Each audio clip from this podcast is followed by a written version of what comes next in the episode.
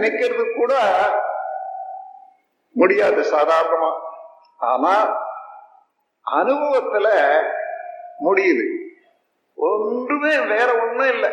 இப்ப நான் காண்பிச்சினேன் அதே போல கைய நீங்க கொஞ்ச நேரம் வச்சு வச்சு இப்படி பார்த்தீங்கன்னா உயிர் சக்தி வெளியேற போது அதனுடைய உரைச்சலும் தெரியும்.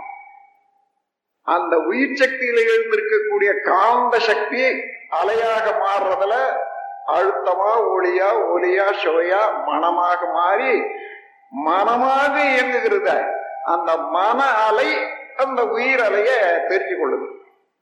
இப்ப அங்க இரண்டு ஆற்றல்கள் பு- பெரிய புதிர் இல்லை. நேரடியா பார்க்கலாம் நாம். அத்தகைய உயிராற்றல் கோடிக்கணக்கில் நம்ம உடல்ல இயங்கி கொண்டிருக்கிறோம். இதை ஏன் விஞ்ஞானிகள் இன்னும் உணர முடியல என்றால் அதன் நுண்மை என்பது ஒன்று அதனுடைய விரைவு சொல்ல முடியாத அளவுக்கு விரைவு கணிக்க முடியாது. அந்த அளவுக்கு தன்னைத்தானே விரைவாக சுற்றி கொண்டு இருப்பதனால ஃபேன் கூட அதிக வேகமா சுத்தினா ஏல தெரியறது இல்லை அதுபோல அந்த விரைவுனால அவனுடைய இருப்பு தெரிகிறது மூன்றாவது அது நிலைக்கிறது இல்லை ஒரு இடத்துல. அணுக்கள் கூட்டில இருந்தாலும் அதனுடைய விரைவுனால அந்த அணுவிலேயே அதுல இருக்கக்கூடிய வேகம் வேற. அந்த விரைவு தனியாக அது ஓடி அதை கண்டுபிடிக்க முடியவில்லை. அதனால அந்த உயிர் துகளை விஞ்ஞானிகள் அறியணும் என்று முயற்சித்தாலும் இதுவரையில முடியல. ஆனா இன்னும் ஒரு ஏமாற்றத்தை கொடுத்துக்கிட்டே இருக்குது விஞ்ஞானிகளுக்கு இயற்கை. இந்த உயிர் துகள் சுழலுத இந்த சுழற்சி தான் ஆற்றல் விண் உயிர் சக்தி சூக்கும சரீரம் என்று சொல்வதெல்லாம் வச்சுங்க எங்கே சுழன்று கொண்டிருக்கிறது என்று பார்த்தீங்கன்னா இறைவழி என்ற இருப்பு நிலையில தான் சுழலுது. இருப்பு நிலைன்னா அசையாத எல்லாவற்றையும் அசைத்துக் கொண்டு தான் அசையாது இருக்கக்கூடிய ஒரு பெரும் பொருள். பிரபஞ்சம் முழுவதும் அத சுத்த வெளின்னு சொல்றோம். அது எப்படி தான் அசையாத பிற ஒன்று அசைத்துக் கொண்டிருக்கிறது என்று சொன்னா அதில் வலு எவ்வளவு இருக்குது என்று ஒரு கேள்வி வரும். அதிகமான வலு வலுவுடையதா உடையதா ஒரு பொருளை எடுத்துக்கொள்ளுங்க சூரியன் அல்லது பூமி மாதிரி அது அத்தனை வலு உடையது எங்கே இருக்கிறது என்று பார்த்தீங்கன்னா அந்த சுத்த வெளியில லேசா மிதந்து கொண்டு உருண்டு கொண்டு ஓடிக்கொண்டு இருக்கின்றன அவ்வளவு. அப்போ ஒரு பொருளை இன்னொரு பொருள் மேல வச்சீங்கன்னா வைக்கிற பொருளை விட எ- தாங்கும் பொருளுக்கு சக்தி அதிகமா இருக்கணும். இங்கதான் ஆறாவது அறிவு. செயல்படணும். அசம்சம் யூகித்து உணர்தல். எந்த பொருளை புலன்கள் மூலமாக உணர முடியாததோ ஆனாலும் இல்லை என்று சொல்ல முடியாததோ. அந்த பொருளை பற்றி அறிந்து கொள்ளக்கூடிய அறிவுதான் ஆறாவது அறிவு. அப்படி ரெண்டே பொருள் தான் ஒன்று அறிவு இன்னொன்று இறைநிலை. இறைநிலையே தான் அறிவாகவும் இருக்கிறது. அறிவு யாராயினும் பார்க்க முடியுமா? இல்லைன்னு சொல்ல முடியுமா? அதே போல ஆனா இறைநிலையை யாராலும் பார்க்க முடியாது. இல்லைன்னு சொன்னா அதை யாருக்கும் நஷ்டம் இல்லை உடப்போ நீ எப்படின்னா சொல்லிக்கோன்னு சொல்லிடுவாங்க. அதை பற்றி கவலை இல்லை. அறிவு இல்லைன்னு யாரும் முன்ன வந்து சொல்ல முடியாது. அத்தகைய ஒரு உருவமற்ற ஒரு நிலை இல்லை என்று சொல்ல முடியாது. இருக்குது இப்படிதான் இருக்கிறது என்று காட்ட முடியாது. அதை மறைபொருள் என்று சொல்வார்கள். சப்ஜெக்டிவ் பெனாமனா மூன்று பொருட்கள் பிரபஞ்சத்துல அந்த மாதிரி உள்ளன. ஒன்று இறைநிலை இறைவழி. இவ்வளவு இதுவரையில இறைவழி தான் கடவுள் என்றோ மெய்ப்பொருள் என்றும் தெய்வம் என்றும் பெரியவங்க விளக்கி இருக்காங்க நமது தாய்மானவர்கள் பாடலை இடத்துல முதல் பாடல்ல பாத்தீங்கன்னா எவ்வளவு தெளிவா விளக்கி இருக்காருன்றது தெரியும். ஆனா பிடிக்க முடியல சாதாரணமா.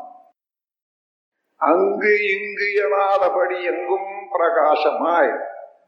இந்த எங்கும் பிரகாசமாய் இருக்கிறதுல அங்கேயே மனித மொழிய வச்சுட்டு விழுந்துடுறோம் பிரகாசம்னா விளக்கம்ன்றதுதான் வேற ஒண்ணும் இல்லை. அந்த விளக்கம் கொடுப்பதனால விளக்குக்கெல்லாம் கூட அதாவது எரியற ஒரு தன்மை உடையதுக்கு விளக்குன்னு சொல்றோம். விளக்குவதனால. அதனால எங்குமே விளக்கம் பெற்று கொள்ளக்கூடிய அளவுல விளங்கிக் கொள்ளக்கூடிய அளவுல நிறைந்திருப்பது இறைநிலை. எங்கும் பிரகாசமாய் ஆனந்த பூர்த்தியாகி அருளோடு நிறைந்தது தன் அருள் வெளிக்குள்ளே அகில அண்ட கோடிகளெல்லாம் தங்கும்படிக்கு இச்சை வைத்து உயிருக்கு உயிராய் தழைத்தது என்று விளக்கி கொண்டு போறார் தெய்வ நிலை இது மறைப்பொருள். அந்த மறைப்பொருள்ல ஒன்றுமே இல்லாததாக இருக்கிறதா இந்த சுத்த வெளி என்று பார்த்தா பிரபஞ்சத்திலே இருக்கக்கூடிய அணு முதல் கொண்டு அண்டையீராக ஈராக அதுல தானே வந்தது. ஆக இதெல்லாம் மலர்ந்த போது நாம பார்க்கிறோம். சூரியன் சந்திரன் எல்லாம். ஒடுங்கி நின்ற போது புலன்களால பார்க்க முடியவில்லை. விதையில ஆலமரம் ஒடுங்கி நிற்கிறது. புலன்களால பார்க்க முடியல. ஆனாலும் இந்த விதையிலே என்ன இருக்கிறது என்று ஆறாவது அறிவை கேட்டா இது ஒரு பெரிய ஆலமரம். இதை போட்டா முளைக்கும்.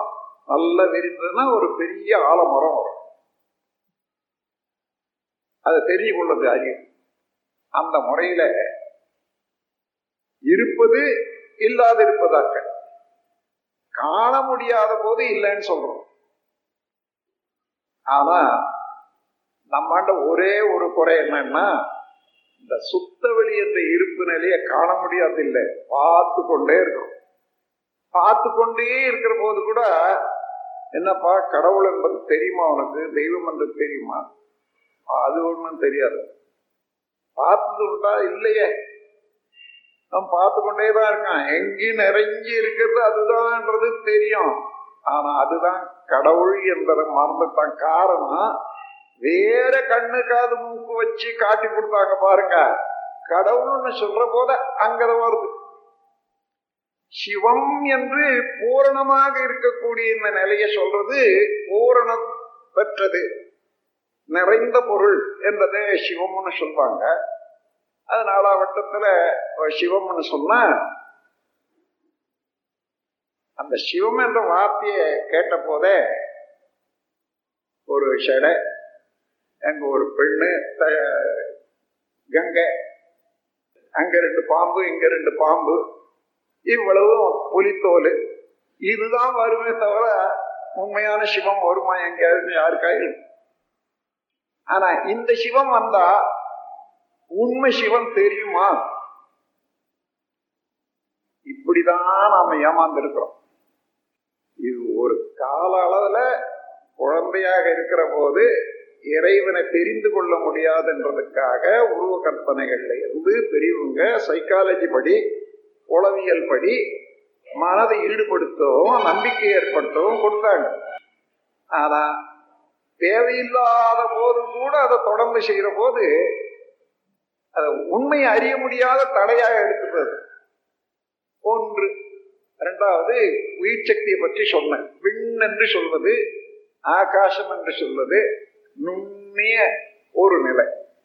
அந்த சுத்த வெளி என்பதுல ஒன்றுமில்லாத இல்ல அறிவும் விரைவும்.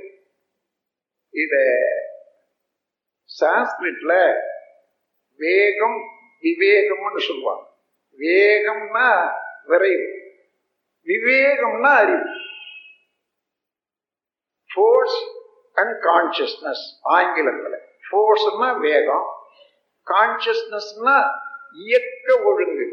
கான்சியஸ்னஸ்னா அறியும் திறன் உடையது இன்பம் அறியறது சிந்தனை ஆற்றல் என்ற அளவுல தான் நாம் வச்சுட்டு இருக்கோம். அப்படி அல்ல. கான்சியஸ்னஸ் என்று சொன்னா எந்த பொருளிலையும் ஒரு இயக்க ஒழுங்கு.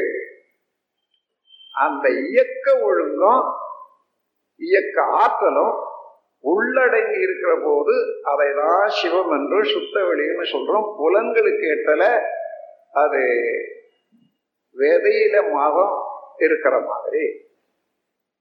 அதுக்கப்புறம் பூரித்து வர்ற போது நல்லா தெரியுது. இதுக்கு உதாரணம் என்ன? எப்படி ஒடுங்கி இருக்கும்? எப்படி பூரித்து இருக்கும்? என்று நீங்களே நமக்குள்ளாக நடக்கக்கூடிய வெந்தைய பார்க்கலாம். மூன்று வயது முதல் கொண்டு இன்று வரையில உங்களுக்கு வாழ்க்கை எல்லாம் கொஞ்சம் சிந்திச்சு பாருங்க. அத்தனையும் ஒன்று ஒன்றாக காண முடியும் நினைக்க முடியும். கொஞ்சம் கூட தவறில்லாத. இப்படி எல்லாம் பார்க்கறீங்களே என்னைக்காவது ஒரு கேள்வி கேட்டீங்களா? இது எங்க இருக்குது எனக்கு? கேட்கல. அவ்வளவும் இருக்குது. இந்த நிகழ்ச்சி எப்படி உண்டாகுது? இப்போ ஒரு காரு அங்க நிறுத்திருக்காங்க பாக்குறீங்க. அது நீளம் எட்டு அடி உயரம் நாலடி இந்த எட்டடி நாலடி கண்ணில் பிரதிபலிக்குது. நீங்க பார்க்கிற போது.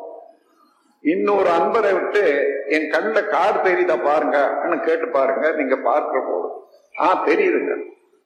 எவ்வளவு இருக்குது? கொசு அளவு இருக்குதுங்க அது. அதுக்கு மேல தெரியாது. அங்க காரு எட்டடிக்கு நாலடி அதுவே இங்க சுருங்கி கொசு அளவில் இருக்கு. இதே ஆங்கிள் அதே கோணத்துல இன்னும் உள்ள போற போது பிரெயின் செல்ஸ் போற போது அது புள்ளி ஆயிடும் இப்போ நான் பேசிக்கொண்டிருக்கிற இத டேப்ல பதிகிறாங்க இது வரைக்குமா இந்த சத்தம். இந்த அதுக்கு பின்னால் அந்த ஒயர்ல போற போது சத்தமா போகுது? இல்லை அந்த அலை.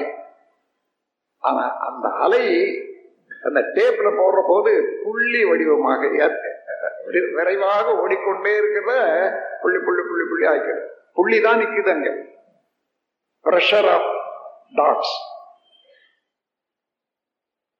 எடுத்து பார்த்தா நான் பேசுறது தெரியுமா? தெரியாது.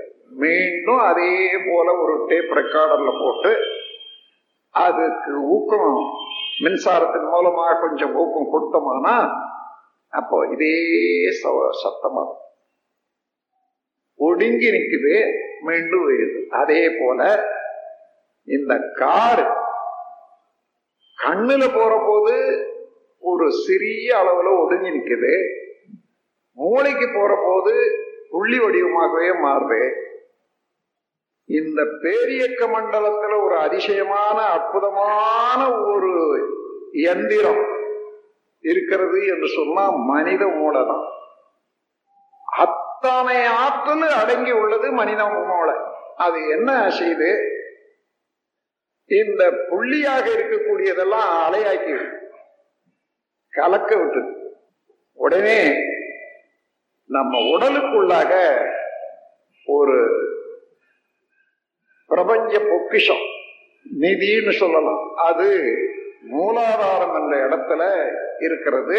அதை கருமையம் என்றும் ஆங்கிலத்துல ஜெனட்டிக் சென்டர் என்று சொல்வார்கள்.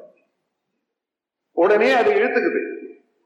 இந்த புலன்கள் மூலமாக நாம் செய்யக்கூடிய உணரக்கூடிய எல்லா புலனளவுல அழுத்தமா ஒளியா ஒளியா சுவையா மனமாக இருந்தாலும் அது மூளைக்கு வர்ற போது புள்ளியாக மாறி அந்த மூளை அலையாக மாத்துற போதே கருமையை இழுத்து சுருக்கி இருப்பாக வச்சு கடமை அறவாழ்வின் நாட்டத்தே சில கட்ட